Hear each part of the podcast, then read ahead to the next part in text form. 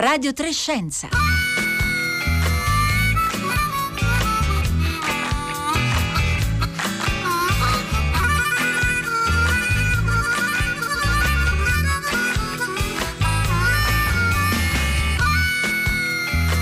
Le 11.30 trascorse da 25 secondi. Buongiorno da Marco Motta, bentornati all'ascolto di una nuova puntata di Radio Trescenza in questo giovedì 25 febbraio in cui vi proporremo di ascoltare insieme la voce di una storica della scienza statunitense. Il suo nome è Naomi Oreskes, è docente, insegna all'Università di Harvard eh, e eh, Bollati Boringhieri ha appena tradotto in italiano il suo ultimo libro Perché fidarsi della scienza? Una domanda davvero eh, impegnativa che è stato pubblicato in inglese prima della pandemia, ma oggi è diventato uno strumento particolarmente utile di riflessione in un momento storico come quello eh, che stiamo vivendo, in cui la scienza è diventata così presente nelle nostre vite quotidiane, col suo potere di analisi, scoperta, invenzione, ma anche con i suoi gradi di incertezza, soprattutto in un processo di costruzione della conoscenza condivisa come eh, quello a cui abbiamo assistito eh, nel corso di quest'anno di fronte a una nuova minaccia globale come SARS-CoV-2. Oggi ascolteremo dunque innanzitutto la voce di Naomi eh, Oreskes che abbiamo eh, registrato alcuni giorni fa e poi ci soffermeremo su alcune sue riflessioni con il filosofo della scienza eh, Giovanni eh, Boniolo. Vi ricordo che eh, potete sempre dialogare con noi durante questa diretta, magari per dirci come rispondereste voi alla domanda perché fidarsi della scienza, scrivendoci un sms un whatsapp al 335 5634 296 oppure naturalmente anche su Facebook e Twitter. E noi cominciamo ad ascoltare la voce di eh, Naomi Oreskes che innanzitutto ci ha detto beh, la premessa da cui parto sempre è che se vogliamo che le persone capiscano la scienza e quindi si possano fidare dobbiamo partire raccontando la verità sulla scienza. Sentiamo. And the truth about science is that it's complicated and messy and that it's done by human beings and humans are fallible. So nothing done by humans will ever be perfect And that, I think, is the single most important message I want to bring to people.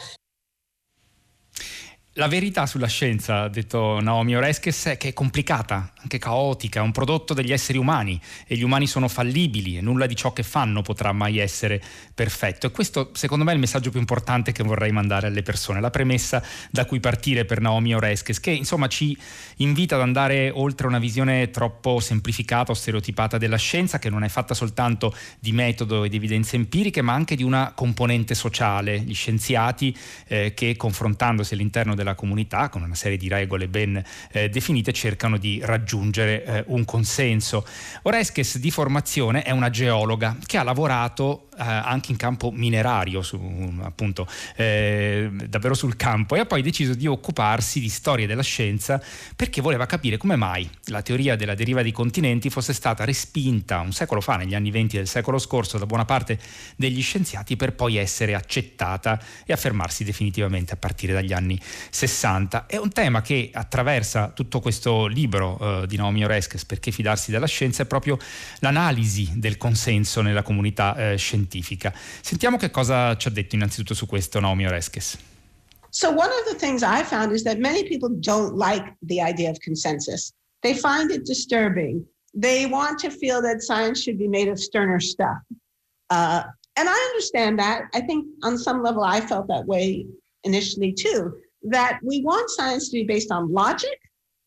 We want it to be rational. And consensus feels sort of irrational. It feels subjective. It feels personal. It feels much more humanistic. So lots of smart people, smarter than me, have tried to identify the scientific method that all scientists have used in all fields, and they've all failed. So that tells us we could keep beating our head against the wall, or we could say, hmm, maybe there was something wrong with our project. Maybe we were looking at this the wrong way. Una delle cose che ho notato, ci diceva Naomi Oreskes, è che a molte persone non piace l'idea del consenso, la trovano un po' disturbante, perché per loro la scienza dovrebbe essere solo una roba eh, severa, austera, eh, insomma vogliamo che la scienza sia radicata sulla logica, che sia razionale, mentre il consenso ha sempre un po' un'aura di irrazionale, un che di soggettivo, di personale, più legato al mondo umanistico. Un sacco di gente molto più in gamba di me, vi dirò, dice Naomi Oreskes, ha provato a definire, a trovare proprio la definizione di un metodo scientifico utilizzato da tutti i ricercatori nei diversi campi, ma eh, hanno fallito nel loro intento. Ora potremmo continuare a insistere, a sbattere la testa contro il muro, oppure magari fermarci a pensare e considerare che forse stavamo guardando la questione eh, nel modo sbagliato. Nel libro Perché fidarsi della scienza, Oreskes raccoglie diversi esempi dalla geologia alla medicina in cui eh, quella che definiremmo appunto verità scientifica è il frutto di un processo, un processo di convergenza appunto tra gli scienziati. Il consenso è diventato negli ultimi vent'anni eh, un tema eh, molto citato perché pensiamo per esempio alla, alla questione dei cambiamenti climatici, a quanto spesso negli anni passati è capitato di sentir dire bah ma gli scienziati non sono davvero tutti d'accordo sull'entità dei cambiamenti climatici, ancora oggi c'è qualcuno che prova a sostenerlo, in particolare naturalmente sull'origine antropica eh, dei cambiamenti climatici. Beh, Naomi Oreskes è stata tra le prime, ormai quasi vent'anni fa, nel 2004, a proporsi proprio di eh, contare, di misurare questo consenso tra gli scienziati, in questo caso sui cambiamenti climatici. Ascoltiamola. And that's what I did back in 2004 when I wrote my paper on the scientific consensus on climate change. At the time, I didn't think that I was inventing a method, but in hindsight, people have credited me with inventing the method of consensus analysis. And honestly, it wasn't that complicated. Somebody once said to me, Well, what's your method? I said, Well, my method is reading. I read these papers and no. I see radical concept. I read them and I see what they say, you know, and uh, so that's what we did. My graduate students, I sat down and we downloaded, you know, over a thousand papers and we read them. And we simply asked the question how many of these papers agree with the consensus statement of the IPCC, how many disagree, and how many you know, are just about other things. So actually, turned out a bunch of them were actually about other things. But when we got down to the ones that were about this, 928 papers, we found that every single one agreed. Every single one. And that was a shocking result. I wasn't expecting that. So to say there's consensus on the reality that man made climate change is happening is not to claim that we know exactly when it will happen or that we've resolved all the questions about ocean acidification or you know there's all kinds of good scientific questions that people are still working on even now but the basic question had been answered and people had moved on. And that for me as a historian was it kind of was a eureka moment because i thought oh this makes sense. This is exactly what kuhn said scientists do and here we can see them doing it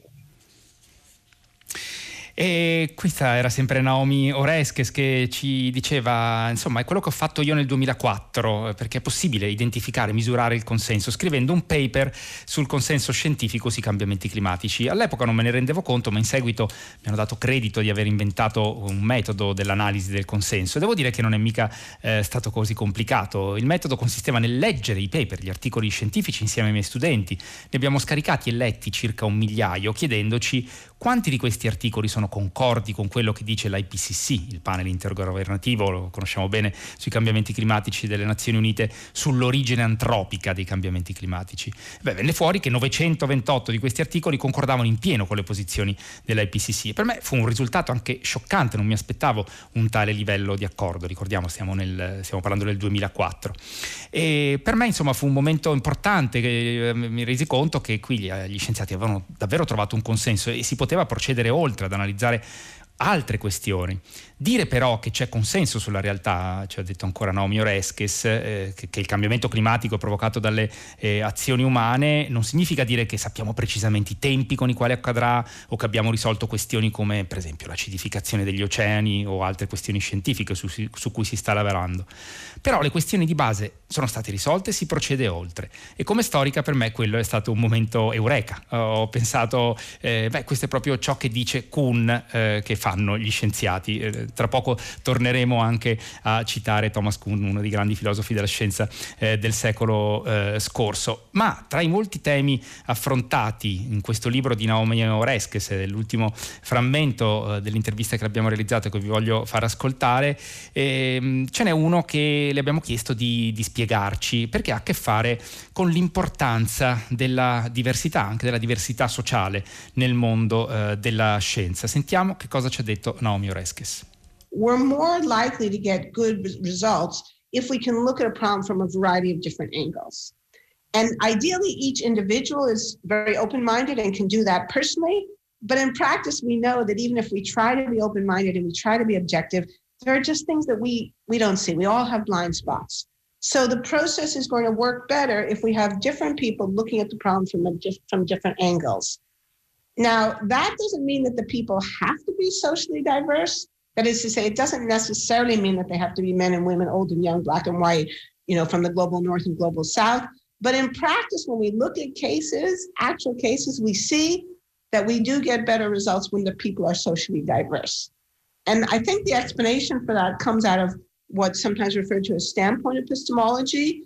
A simple way of saying that is to say that, you know, what we see depends upon where we stand. We tend to view things differently in part of, because of our own different life experiences. And men have different life experiences than women people from poor countries have different life experiences than people from wealthy countries. And so when we bring together groups of people that are socially diverse, it increases the odds that we really are looking at the problem in its totality. And therefore, it increases the odds that we can actually get the right answer.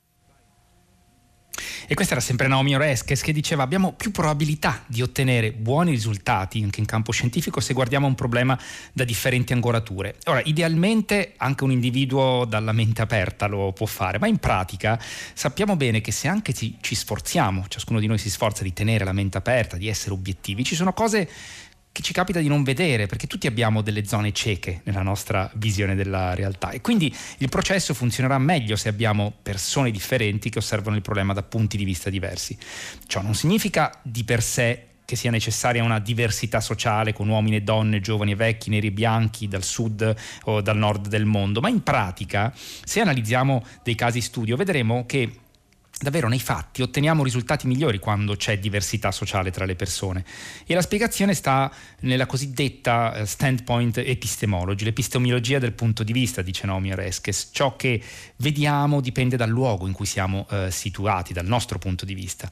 Donne, uomini, persone da paesi ricchi, persone da paesi poveri hanno tutti esperienze diverse. Se cerchiamo di aumentare la diversità sociale, incrementiamo la possibilità di guardare i problemi nella loro totalità e di trovare insieme la risposta giusta. E questi erano eh, appunto alcuni eh, frammenti dell'intervista che abbiamo eh, realizzato nei giorni scorsi con eh, Naomi Ores, che renderemo disponibile anche sul nostro sito, poi una versione eh, più eh, lunga. Naomi Ores ci parlava del libro che è appena stato pubblicato da Bollati Boringhieri, tradotto in italiano, Perché fidarsi della scienza. E noi vogliamo provare ad approfondire gli spunti che ci ha dato Naomi Oreskes continuare a riflettere anche sui tempi che stiamo vivendo, perché questo libro di Naomi Oreskes è stato scritto poco prima eh, della pandemia, nel, pubblicato nel 2019 e lo faremo con eh, Giovanni Boniolo, buongiorno.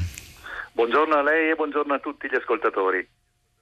Grazie molte per essere con noi. Giovanni Boniolo, un filosofo della scienza, insegna all'Università eh, di eh, Ferrara, ma ha lavorato in molti altri eh, centri di eh, ricerca. È tra l'altro autore di un libro che uscirà a giorni, che si intitola Il virus dell'idiozia, pubblicato da Mimesis, editore, che raccoglie alcune eh, riflessioni fatte eh, nel corso di questo anno e che incrocia in qualche maniera i temi che abbiamo sentito sollevare anche da Naomi Oreskes. E allora Giovanni Boniolo, io partirei da, eh, dal tema del consenso di cui ci ha parlato eh, Naomi eh, Oreskes, perché insomma siamo tutti un po' cresciuti con l'idea che la scienza è innanzitutto metodo scientifico, sono le osservazioni sperimentali. Oreskes con questo accento sulla dimensione sociale, naturalmente non è la prima eh, che lo fa tra storici e filosofi della scienza, cerca di darci un'idea un po' più complessa di come funziona la scienza oggi. Allora, eh, lei che questo libro lo conosce, l'ha visto, eh, secondo lei dà un ritratto più fedele di quello che è la scienza oggi, eh, l'analisi che fa Naomi Oreskes?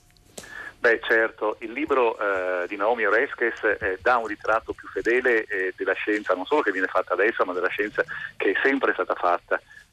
vi è stata negli anni 70 una sorta di infatuazione a livello internazionale per eh, l'unicità del metodo, anche metodo abbastanza banale per tentativi ed errori che poi è arrivato in Italia questa infatuazione circa 15 anni dopo, ma eh, eh, in realtà già vi era eh, tutta quanta una parte di filosofi della scienza che enfatizzavano il ruolo e l'importanza del consenso. E quello che dice Naomi Ores, che tra le altre cose è estremamente importante, è, è, è e dovrebbe essere eh, eh, accettato anche dalla, dall'uomo della strada, ovvero sia che il consenso eh, eh nella scienza eh, molte volte eh, è dato dal fatto che soltanto una piccola parte di scienziati è in disaccordo su una certa uh, visione eh, degli eventi e poi questa piccola parte invece viene innalzata come se all'interno della scienza vi fosse un reale eh, e diffuso dissenso. Eh, è una cosa che eh, a livello internazionale si chiama numeric literacy, ovvero sia vi è una sorta di ignoranza nei confronti dei numeri reali che fanno sì che eh, eh certe, eh, una parte della comunità scientifica non sia in accordo. Lei cita la deriva dei continenti, ma vi sono eh, dissensi praticamente su ogni teoria scientifica. Il, il problema è che se una piccola parte dissente, non significa affatto che vi sia un dissenso diffuso, ma uh, significa che come sempre accade, qualcuno non pensa che le cose avvengano così, ma in realtà uh, la maggior parte delle teorie scientifiche che noi abbiamo sono uh, fortemente appoggiate da un consenso quasi unanime di gran parte, di gran parte degli scienziati. Come giustamente diceva eh, Noemi Oresches, vi sono certe cose di cui noi siamo quasi tutti quanti certi da un punto di vista della comunità scientifica, ma eh, non siamo sicuri sulle reali cause, non siamo sicuri sugli, sui eh, eventuali sviluppi. Qui vi può essere un reale dissenso, ma su certe cose assolutamente no.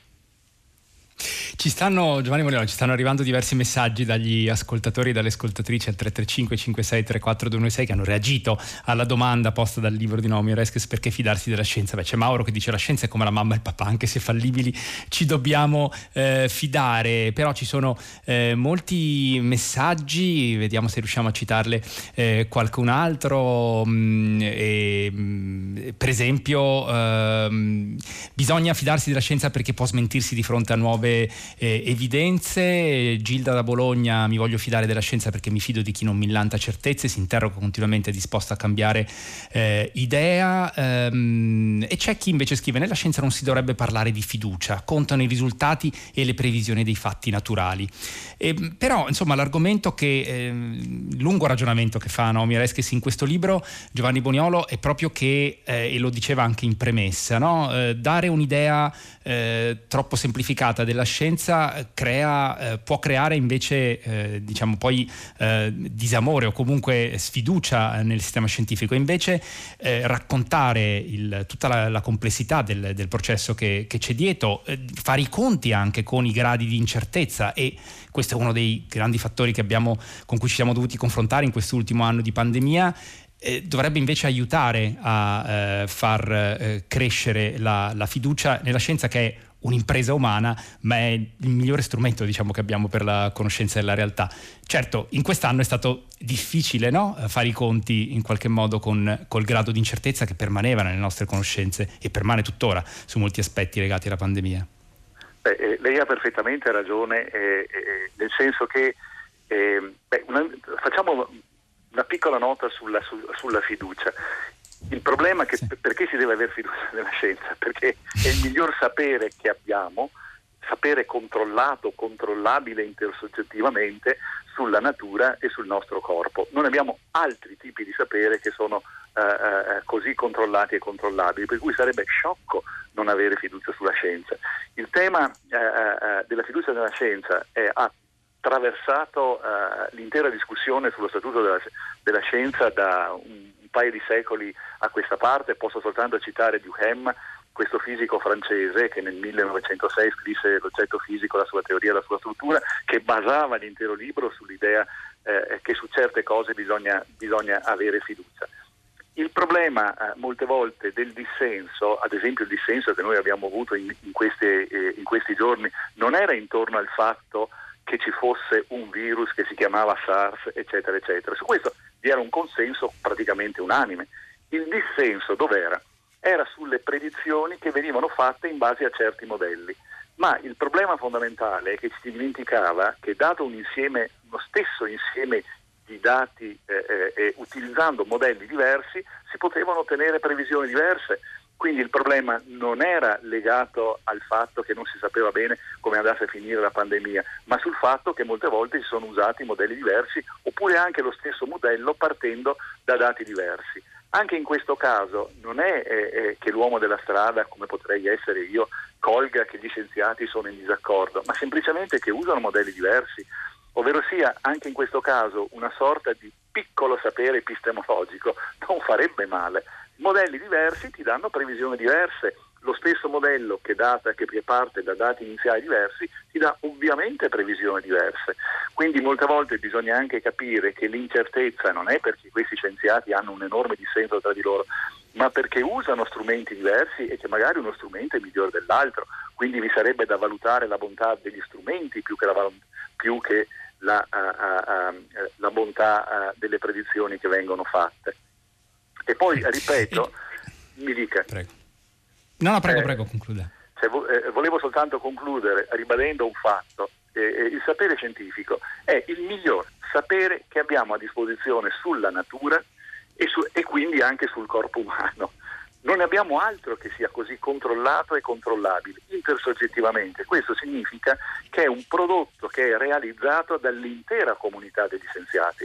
E su questo eh, Naomi Oreskes ha ragione, è l'intera comunità, è un fatto sociale il risultato scientifico, ma non è un fatto sociale perché lo si costruisce socialmente, ma perché è qualcosa che viene avvalorato dall'intera comunità scientifica e tutti possono sbagliare, certo, vi possono essere delle teorie scientifiche che, che, che, che durano cent'anni e che sono sbagliate, ma poi prima o poi ci se ne accorge.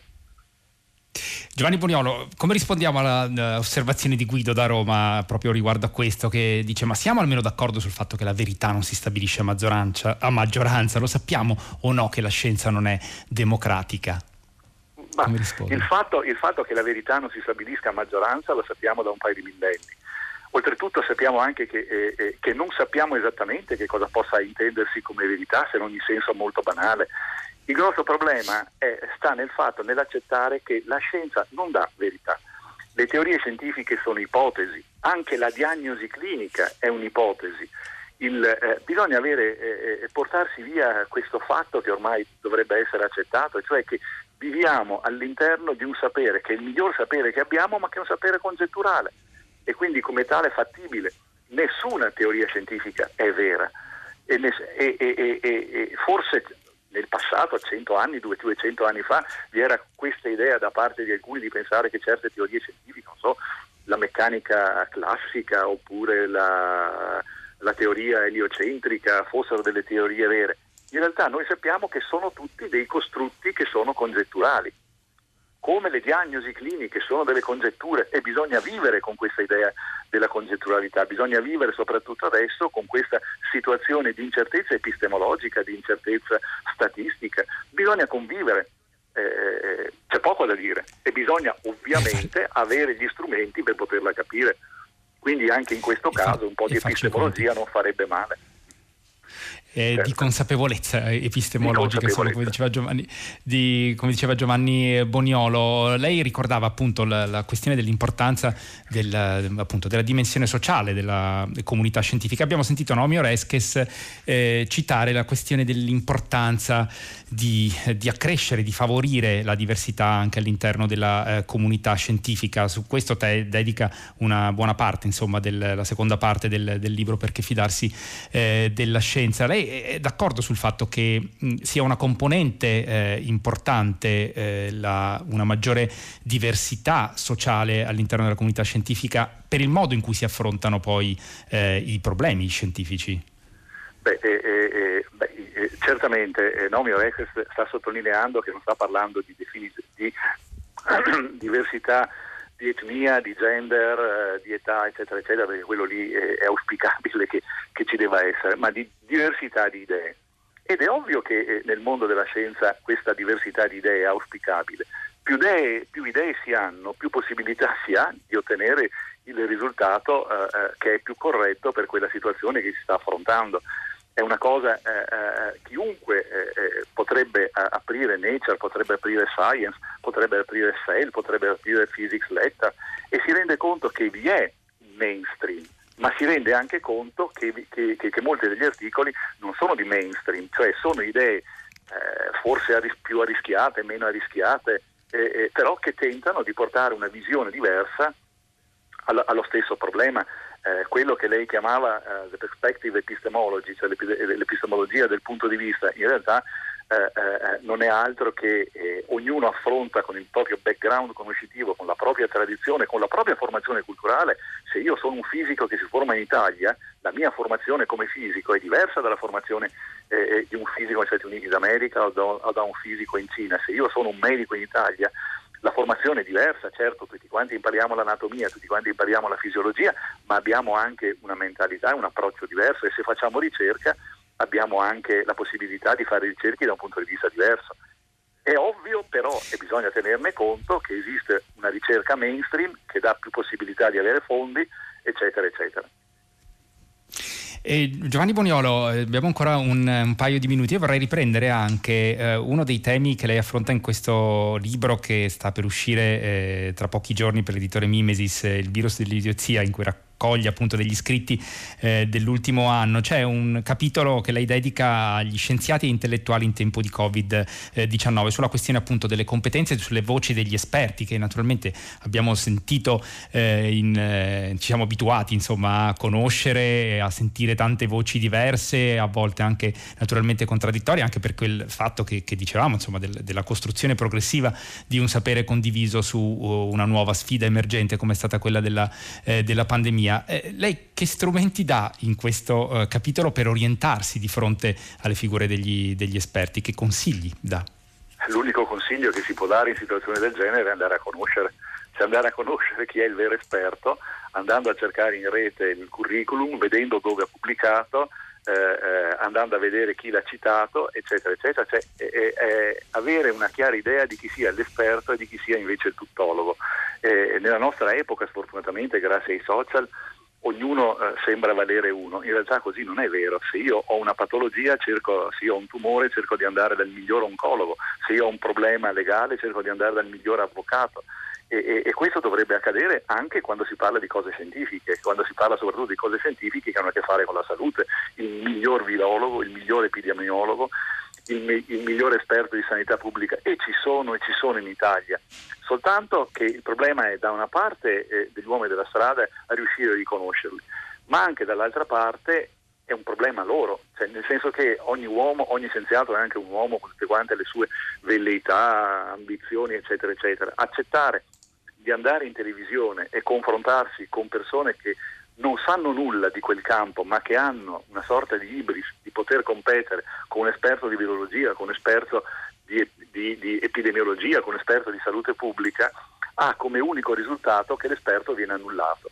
E, e, il cittadino che guarda il talk show non ha nessuna possibilità di capire perché per lui tutto è marmellata.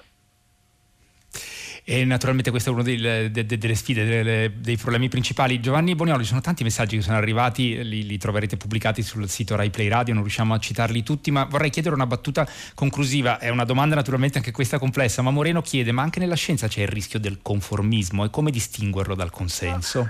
Assolutamente che c'è il rischio del consenso, cioè del, del conformismo. conformismo. Non, soltanto, non, soltanto, in ambito scientifico, ma anche in ambito di, eh, della comunità filosofica internazionale eh, alla, alla quale appartengono. Esiste un mainstream, esiste un modo di educare i PhD eh, eh, eh, verso un particolare eh, tipo di ricerca invece che particolare per un altro tipo di ricerca, perché magari quella ricerca è più finanziata, magari perché quel modo eh, di pensare ti permette di pubblicare meglio. Certo che esiste il conformismo, ma esistono anche gli anticonformisti, che non è detto siano i folli, sono persone che la vedono in maniera diversa e cercano di portare avanti punti di vista diversi.